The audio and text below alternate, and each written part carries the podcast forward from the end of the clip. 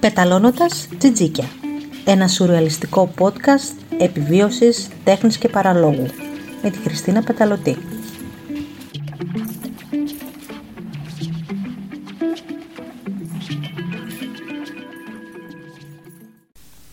Τρίτο επεισόδιο στα καπάκια Μάλλον το καλοκαίρι και ο καύσωνας βοηθάει Βοηθάει Μάλλον βοηθάει το ότι δεν έχω πάει σε κάποιο νησί και δίνω παρηγοριά στον εαυτό μου. Λοιπόν, ε, είμαι... Ναι, η Χριστίνα, ναι. Το λέω και στην εισαγωγή. Μπράβο. Συγγνώμη. σήμερα θα το ρίξω λίγο έξω γιατί έχω κάτι νεύρα με κάτι γείτονες, κλασικά. Ε, δεν υπάρχει κάποιος που να έχει τους τέλειους γείτονες ε, ή τουλάχιστον να μην είναι όλοι τέλειοι γείτονες.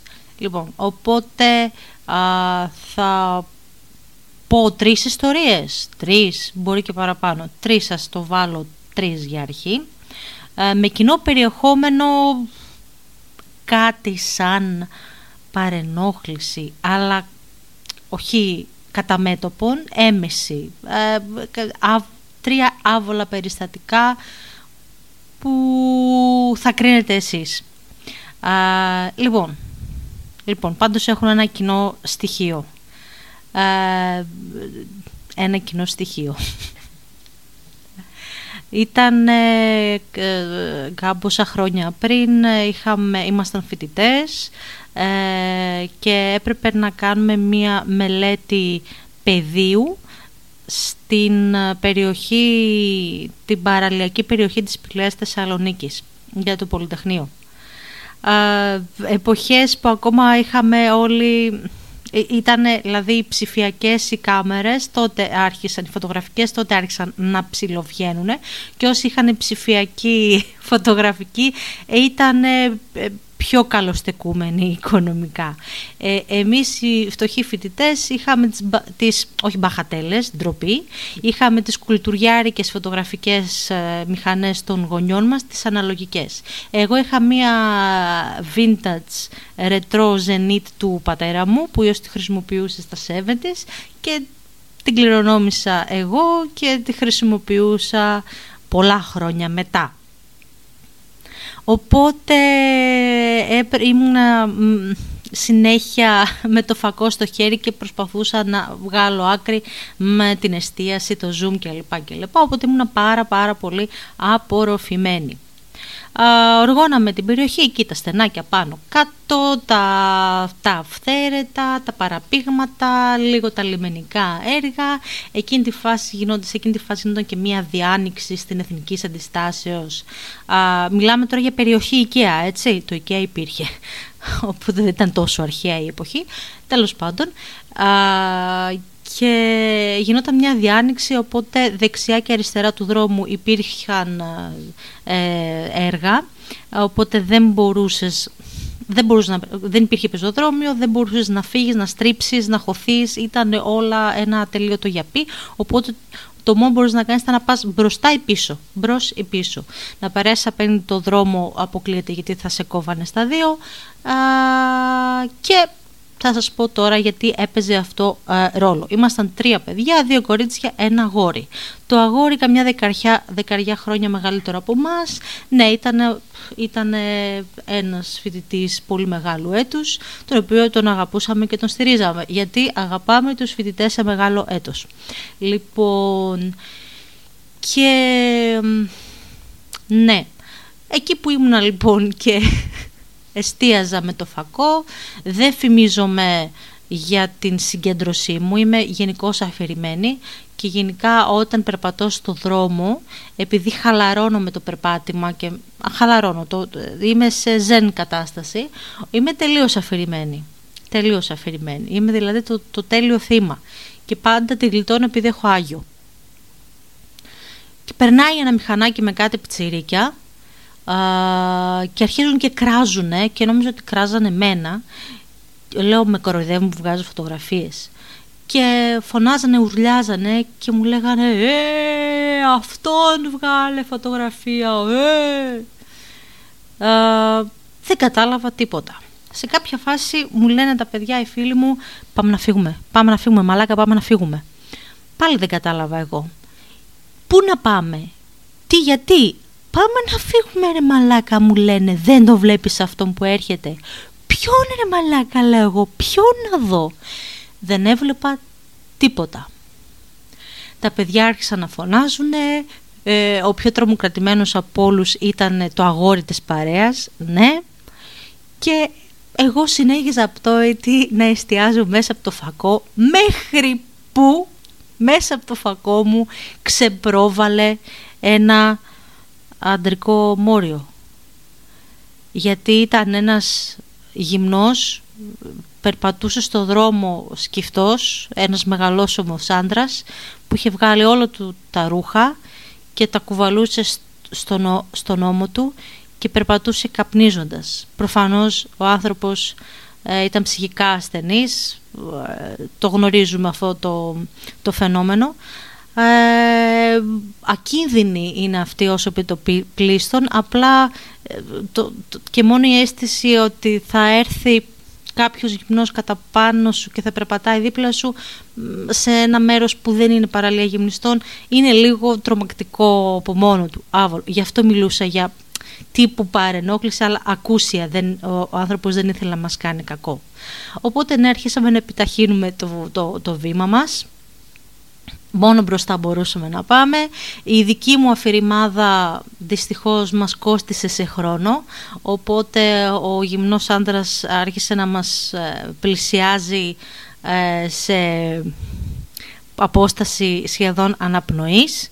Ε, πρόλαβα να τον τραβήξω φωτογραφία, αλλά δυστυχώς οι αναλογικές φωτογραφίες δεν μπορούν να ζουμαριστούν καλά, οπότε δεν έχω ένα τράνταχο ντοκουμέντο που θα είχα αν είχα ένα κινητό ε, σύγχρονης τεχνολογίας.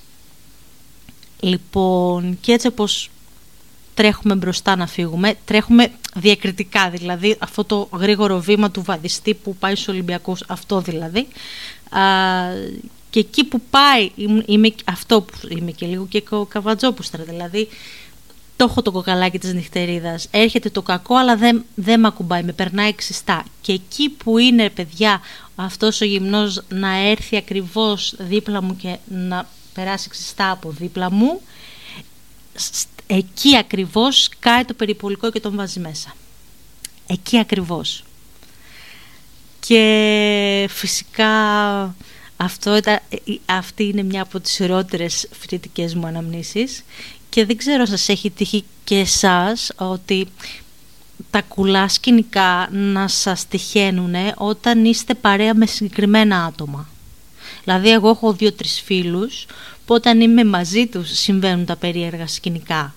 Δηλαδή από τότε που τους έχω μακριά μου ας πούμε είναι ξενέρωτα αυτά που μου τυχαίνουν δεν είναι και τόσο super wow αλλά τέλος πάντων, τέλος πάντων και πάω στο επόμενο τα πάω λίγο κλιμακωτά δηλαδή σε ένταση θέλω να πω πάω στο επόμενο το οποίο και αυτό άβολο πιο κομικό, πιο κομικό, δεν ήταν τόσο τρομακτικό, ήταν ξεκάθαρα κομικό το δεύτερο και η ιστορία εμπεριέχει μέσα τα ρήφα. Αυτό τα λέει όλα. Αφού η ιστορία μέσα έχει τα ρήφα, ταξιτζή, ε, εντάξει κάπου πάει το μυαλό σας. Ε; Λοιπόν, είμαι στην Καμάρα, θέλω να πάω πολύ γρήγορα στην, στο τέρμα της Χαριλάου και βιαζόμουν, οπότε λέω χαλάλη θα πληρώσω, θα πάρω ταξί. Ε, μπαίνω μέσα αναγκαστικά επειδή υπάρχει σειρά προτεραιότητα στα ταξί ε, παίρνεις αυτό που είναι πρώτο στη σειρά ε, είχε πίσω δύο συνεπιβάτες οπότε το χειρότερό μου το χειρότερό μου είναι να κάτσω στη θέση του συνοδηγού και να έχω δίπλα μου τον άγνωστο άνθρωπο. Είναι κάτι που με τρομάζει από μόνο του. Μπαίνω μέσα και βλέπω έναν, έναν ταξιτζή ο οποίος ήταν διασταύρωση διασταύρωση Ινδιάνου Τσερόκι με, με, με πόντιο. Είχε ε, δέρμα ζεστό κόκκινο ηλιοκαμένο, ζεστό, δηλαδή αυτό το μελαχρινό, αλλά το κόκκινο, το ερυθρόδερμο, το, το ωραίο, το κεραμιδί, το γλυκό το χρώμα.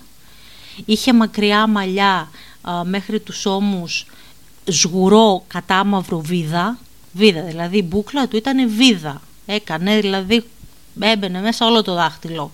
Τόσο, τόσο τέλεια μπούκλα φυσική. Κατράμι, κατράμι χωρίς στη μέση δεξιά-αριστερά ένα πρόσωπο ολοστρόγγυλο φεγγάρι με ινδιάνικα χαρακτηριστικά, δηλαδή τα χαρακτηριστικά του ήταν ινδιάνικα, αλλά το κεφάλι ήταν ποντιακό, φαινότανε. Μόνο από την εικόνα εγώ μαγεύτηκα. Καταλαβαίνετε με ποιο τρόπο μαγεύτηκα, έτσι. Δηλαδή λέω πω πω φυσιογνωμία που είσαι να σε κάνουμε κονκάρδα εσένα. Και μου λέει πού θα πάει η κοπέλα; Λέω πάρκο Νέας Ελβετίας βολεύει και γυρνάει παθιάρικα και μου λέει πολύ έτσι με βαθιά φωνή. Ωραία λέω. Όλα καλά μέχρι στιγμής μέχρι που άρχισαν τα τηλέφωνα τότε λοιπόν βγήκανε τα μοντέρνα τα τηλέφωνα. Είχαν βγει πλέον τα μοντέρνα τηλέφωνα και ήταν με hands free ο ταξιτζής και μιλούσε με το αμόρε. Εντάξει, μέσα στο ταξί ήμασταν τρεις επιβάτες, έτσι.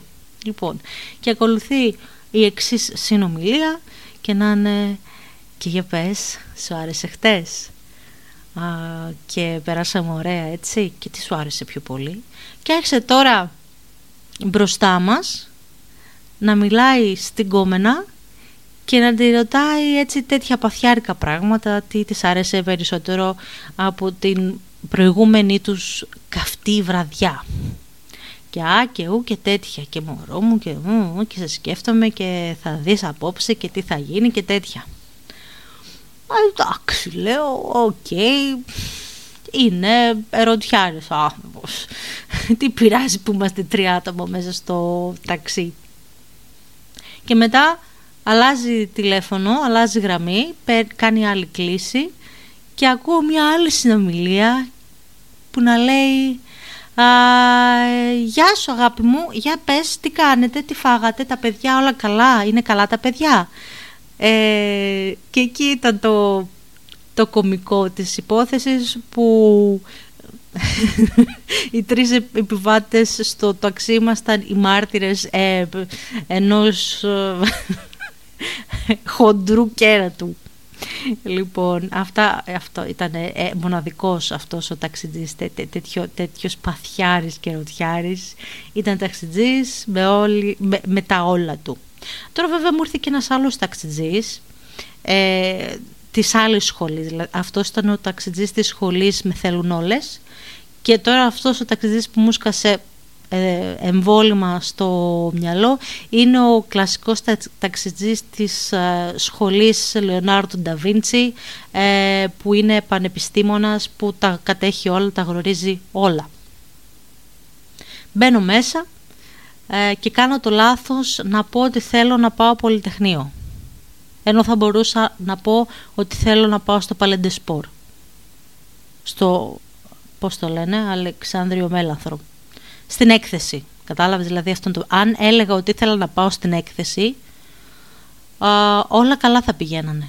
Αλλά έκανα το λάθος να προδοθώ ότι πηγαίνω στο Πολυτεχνείο. Δηλαδή πηγαίνω στο Πανεπιστήμιο γιατί έχω σχέση με το Πανεπιστήμιο, δηλαδή με το Πανεπιστημίου. Οπότε αυτός αυτομάτως κουμπλεξαρίστηκε. Αυτομάτως κουμπλεξαρίστηκε και θεώρησε, θεώρησε ότι ο προορισμός μου ήταν μία μομφή για το δικό του επίπεδο το μορφωτικό. Σου λέει τι δηλαδή, τι θες να μας πεις τώρα ρε κοπελιά, μας πετάς τα μούτρα ότι θες να πας πολυτεχνείο για να μας τρίψεις τα μούτρα ότι εσύ του πανεπιστημίου και εμείς είμαστε του πεζοδρομιού. Αυτό θες να μας πεις. Και αρχίζει τώρα τις εξυπνάδες και τα καψόνια τα περίεργα και να αρχίζει και να μου λέει και ποιο πιστεύεις ότι είναι το χειρότερο κτίριο της Θεσσαλονίκης; Οκ, θα του κάνω μία ανάλυση έτσι πολεοδομική, πώς έχουν τα πράγματα, με τον πόλεμο, τι έγινε, τι δεν έγινε, με την ε, αναγκαστική άρον-άρον ανοικοδόμηση για να καλυφθούν οι προσφυγικές ανάγκες κλπ. Οκ, τα πενιχρά έσοδα του κράτους. Δεν ευχαριστιέται. Ε, και ποια είναι τα καλύτερα κτίρια της Θεσσαλονίκης; Ε, του λέω έχουμε το εκπληκτικό βυζαντινό, το Μουσείο Βυζαντινής Τέχνης που είναι ένα διαμάντι, ένα κόσμημα. Έχουμε αυτό εκείνο το άλλο. Πάλι δεν ευχαριστιέται. Δεν ευχαριστιέται. Δεν ευχαριστιέται γιατί δεν ευχαριστιέται. Και αφού δεν τον ευχαρίστησαν οι απαντήσεις μου, γυρνάει και μου λέει ε, «Λογοτεχνία διαβάζεις» Λέω «Ναι βέβαια διαβάζω» «Δεν ξέρω αν διαβάζεις» Λέω «Διαβάζω» «Όχι» μου λέει «Δεν πρέπει να διαβάζεις γιατί το καταλαβαίνω. Δεν ξέρεις να μιλάς σωστά. Δεν έχεις πρόβλημα, δεν μιλάς σωστά ελληνικά, δεν χειρίζεσαι τη γλώσσα καλά, έχεις πρόβλημα. Λοιπόν, α, έκανε και άλλα παρά, παραλυρήματα τέλος πάντων, καταλάβατε το μέγεθος του κόμπλεξ, του κόμπλεξ αυτού του ανθρώπου. Όλοι έχουμε πετύχει ένα τέτοιο ταξιτζή α, μπροστά μας. Μην κάνετε το λάθος να, να πείτε ότι πάτε σε κάποιο πανεπιστήμιο, μην το κάνετε αυτό το λάθος πείτε ότι πάτε, τίποτα, πείτε την οδό. Μην μη, μη, μη, μη στοχοποιήσετε τον εαυτό σας ότι πάτε σε κάποιο πανεπιστημιακό ίδρυμα, σας παρακαλώ. Και θα πάω στο επόμενο συμβάν, το, το, το αγαπημένο μου, από τα, από τα πιο αγαπημένα μου, έτσι, shocking, που αυτό ναι θα ήταν ξεκάθαρη παρενόχληση ναι, αυτό είναι ξεκάθαρη παρενόχληση. Αν και δεν έγινε πάλι επί τούτου, ε, πάλι ήταν μια παρενόχληση εν αγνία του ατόμου, αλλά ήταν παρενόχληση. Ε, βασικά ήταν, θα, θα καταλάβετε. Και τώρα που συνειδητοποιώ ότι έκανα τραγικό λάθος που δεν τον κατήγγυλα. Ξέρετε, καμιά φορά ε, κάποια κομικά περιστατικά είναι τόσο κομικά που ξεχνάς την ανηθικότητά τους. Είδατε, όλοι κάνουμε λάθη. Να, τώρα μου τζώνομαι. Α, είχαμε, θέλαμε να πάμε το σκυλί μας στον κτηνίατρο. Ήμασταν τότε σε μια περιοχή, δεν θέλω να την πω για να μην καρφώσω τον άνθρωπο. Τέλος πάντων, προάστιο, ε, οπότε λίγο πολλοί άνθρωποι γνωριζόμασταν μεταξύ μας, είχαμε και μια επιχείρηση εκεί και λέγαμε να πάμε το σκυλί μας στον κτηνίατρο που είναι πελάτες μας. Έτσι, λοιπόν, να αλληλο στηριχτούμε έτσι γιατί πρέπει οι τοπικές επιχειρήσεις να στηρίζουν η μία την άλλη. Οπότε λέμε να πάμε στον γιατρό που είναι πελάτες μας. Μην πάμε σε άσχετο. Οκ. Αυτός μάλιστα ήταν και πολύ δραστήριος ακτιβιστής κουκουές φανατικός κουκουές ε, και προσπαθούσε έτσι να μας, να μας βάλει και εμάς ε, στο, στην παράταξη, ε, να συσπηρωθούμε, να συστρατευτούμε στους κοινωνικούς και λαϊκούς αγώνες και όλα τα συναφή και κάθε φορά που ερχόταν στο μαγαζί μας να ψωνίσει δεν μπορώ να πω, μας στήριζε πάρα πολύ, να είναι καλά. κάθε φορά λοιπόν που ερχόταν έπρεπε να να βγάλει και έναν λόγο και να τέλος πάντων να τοποθετηθεί πολιτικά και, και ιδεολογικά κλπ. Και και Έκανε ένα πολύ φιλότιμο αγώνα για να μας πείσει ότι ήταν ένα άτομο κοινωνικά ευαισθητοποιημένο και αγωνιστικά ευαισθητοποιημένο. Έτσι, το τονίζω. Και έρχεται η μέρα που πάμε το σκυλί μας για εξέταση. Μπαίνουμε μέσα στο βάθος ήταν η κοπέλα υπάλληλος, ειδικευόμενη κτηνίατρος. Κοπέλα, γύρω στα 20, το τονίζω. Και εδώ σκάει η βόμβα, μπαίνουμε μέσα, μας υποδέχεται, γεια σας βρε παιδιά, τι κάνετε και αυτά. Προχωράμε στο βάθος και συνειδητοποιούμε ότι στον υπολογιστή του με, με αδυνατά τον ήχο έπαιζαν τσόντες Κανονικά. Κανονικά, όχι light, κανονικά. Και ήταν η κοπέλα μέσα η ειδικευόμενη υπάλληλος. Αυτός της είχε να παίζουν έτσι, σαν να μην συμβαίνει τίποτα, σαν να είχε νεγάκι δηλαδή. Που, που να βλέπει νεγάκι δηλαδή, χίλιες φορές να βλέπει νεγάκι. Γιατί τι έχει νεγάκι; Απτόητος, δεν κάνει κίνηση να, να το κλείσει, τίποτα, σαν να μην συμβαίνει τίποτα εμείς έχουμε μείνει παγωτό, κοιταζόμαστε με τον άντρα μου και λέμε τι παίζει, ε, τι, τι, αλήθεια τι παίζει τώρα; Έχουμε απορροφηθεί από το σκηνικό σε φάση τι ζούμε τώρα ρε φίλε, τι γίνεται τώρα; Και αυτός ενώ στο background παίζουν τα αυτά, τα υδραυλικά, τα μπέσβιες, ε, αρχίζει και πάλι μας κάνει αγωνιστικό κήρυγμα για κοινωνική και λαϊκή συσπήρωση. Λοιπόν, μπορώ να σας πω ότι κανονικά η εξένταση του σκύλου προχώρησε, τελείωσε, η ταινία προχωρούσε και αυτή. Ε, το, το τραγικό λάθος τώρα είναι ότι γιατί αυτόν τον άνθρωπο δεν τον καταγγείλαμε, γιατί μιλάμε τώρα για παρενόχληση της, της εργαζόμενης του, της υπαλλήλου του. Δεν είναι αυτό. Και το κοντράστι είναι ότι ο τύπος αγωνιζόταν για τα κοινωνικά δικαιώματα και εκτιμένα για την εργατική τάξη κλπ. Και, και είχε την υπάλληλό του να δουλεύει σε τέτοιες συνθήκες που αυτό αν δεν είναι παρενόχληση τι είναι; Δηλαδή παρενοχλούσε την κοπέλα. Με αυτόν τον τρόπο. Δηλαδή δεν είναι; Θα μου πεις και η κοπέλα τι καθόταν εκεί πέρα όχι, δεν φταίει η κοπέλα, φταίει αυτός. Και φταίμε και εμείς που δεν το αναφέραμε. Και ζητώ συγγνώμη. Ελπίζω να έχει βγει στη σύνταξη αυτός. Ελπίζω. Λοιπόν, θα πω και ένα αντεπέμπτο περιστατικό τώρα σβέλτο που πάλι μου ήρθε στο μυαλό, μου σκασε.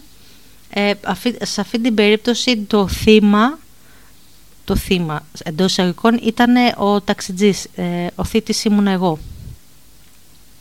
Ε, ναι, είχα πέσει και σε έναν πάρα πολύ καλό ταξιτζή, υπάρχουν και αυτοί που είναι πατρικοί και αυτά και σου μιλάνε για την οικογένειά τους και σου λένε «Α, γεια σου κοπέλα μου, πώς είσαι, τι κάνεις, μπράβο κορίτσι μου» και τέτοια. Ένας τέτοιος καλούλης μπαμπακούλης ήταν και του λέω που θέλω να πάω. Δεν του λέω οδό, γιατί το, το, το, το τότε σπίτι μου ήταν σε πάνω στον κεντρικό δρόμο της περιοχής, ενός χωριού τέλος πάντων, προάστιο πάλι, Θεσσαλονίκης, και ήταν ακριβώς πάνω στο κεντρικό, δηλαδή ήταν στα νεκροταφεία, δίπλα. Το σπίτι μου ήταν δίπλα στα νεκροταφεία. Και του λέω του ανθρώπου, να θέλω να πάω εκεί, σε εκείνο το μέρος, ίσια πάνω. Οκ. Φτάνουμε στο χωριό. Ήταν, από ήταν βραδάκι, έτσι, γι' αυτό πήρα ταξί. Ήταν βράδυ, είχα ήδη αργήσει, ε, είχα, ναι, ε, και λέω να πάρω ταξί. Φτάνουμε στο χωριό, OK, okay, μπαίνουμε, περνάμε την κεντρική πλατεία. Μου λέει, πού θα πάμε κοπελιά, λέω ευθεία πάνω. Όλο πάνω, ναι, ναι, ναι, ναι, ναι, θα σας πω πού θα σταματήσουμε. OK, okay.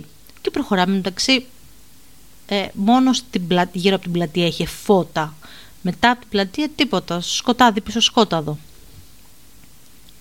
Και ήταν αεροκατοικημένη η περιοχή, έτσι με νεόδμητα και τέτοια. Καινούργιες αντιπαροχές, τέτοια φάση. Αχ. Και αυτά πλησιάζουμε στα νεκροταφεία και του λέω εδώ. Σταματάμε εδώ. Μου λέει, πού εδώ, εδώ. Στα νεκροταφεία, 10 η ώρα το βράδυ, έτσι, 10 και. Ναι, εδώ ε, πες μου να σε πάω στο σπίτι σου, σε παρακαλώ, μα εδώ μένω.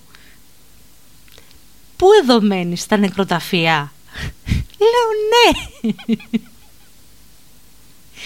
Ο άνθρωπος κατατρώμαξε, μου λέει, όχι σε παρακοπελιά, έξω από το σπίτι σου να με πας. Λέω, ορίστε, δέκα βήματα παρακάτω. Και ποιο ήταν το λάθος, ότι επειδή ήταν σκοτεινά δεν φαινόντουσαν τα σπίτια.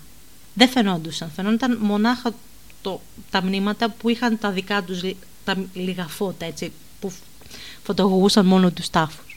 Και από πίσω δεν φαινόταν ότι είχε σπίτια καθόλου, δηλαδή ότι στα δέκα βήματα είχε σπίτια. Και με το που τα βλέπει και λέει «Δόξα τω Θεώ, δόξα τω Θεώ, νόμιζα ότι είσαι τρελή». Όχι, λέω. Λοιπόν, έτσι πολύ ωραία τρομοκράτησα αυτόν τον ταρίφα. Ε, ευχαριστώ που με ακούσατε. Σύντομα θα ανέβει και στο podcast Καφροδίτες με τη Λίζα που κάνουμε μαζί με θέμα ποδοσφαιρικό ε, από την γυναικεία οπτική ματιά, την άσχετη γυναικεία οπτική ματιά. Ε, επίσης μπορείτε να με βρείτε ε, και στο κανάλι μου στο YouTube, το Κρίστη Πεταλωτή ε, και στο Instagram, Κρίστη Πεταλωτή. Λοιπόν, σας ευχαριστώ που ήσασταν εδώ. Να πω το ποίημα ότι ε, ζητάμε πάντα βοήθεια αν δεν νιώθουμε καλά. Δεν είναι ντροπή να μην νιώθουμε καλά. Η εποχή που ζούμε είναι δύσκολη. Ε, δεν χρειάζεται να γεννηθείς με κάποια ψυχική πάθηση ε, για να ζητήσεις βοήθεια. Δηλαδή, οι εποχές μας είναι τρελές και το απλό στρες μπορεί να βλάψει τις ψυχικές μας ισορροπίες. Οπότε πρέπει να το βάλουμε στην καθημερινότητά μας και στη ρουτίνα μας το check-up για την ψυχική μας κατάσταση. Γενικά αν έχουμε κάποιο πρόβλημα και δεν αισθανόμαστε καλά ούτε με τον εαυτό μας ούτε με τους άλλους καλούμε το 197. Αν νιώθουμε πως θέλουμε να κάνουμε κακό στον εαυτό μας καλούμε το 1018 και αν είστε γυναίκα σε κίνδυνο καλέστε το 15900. Ευχαριστώ που ήσασταν εδώ και τα λέμε στο επόμενο επεισόδιο που μάλλον θα έρθει και αυτό πολύ σύντομα. Ε, φιλιά σε όλους. Τα λέμε.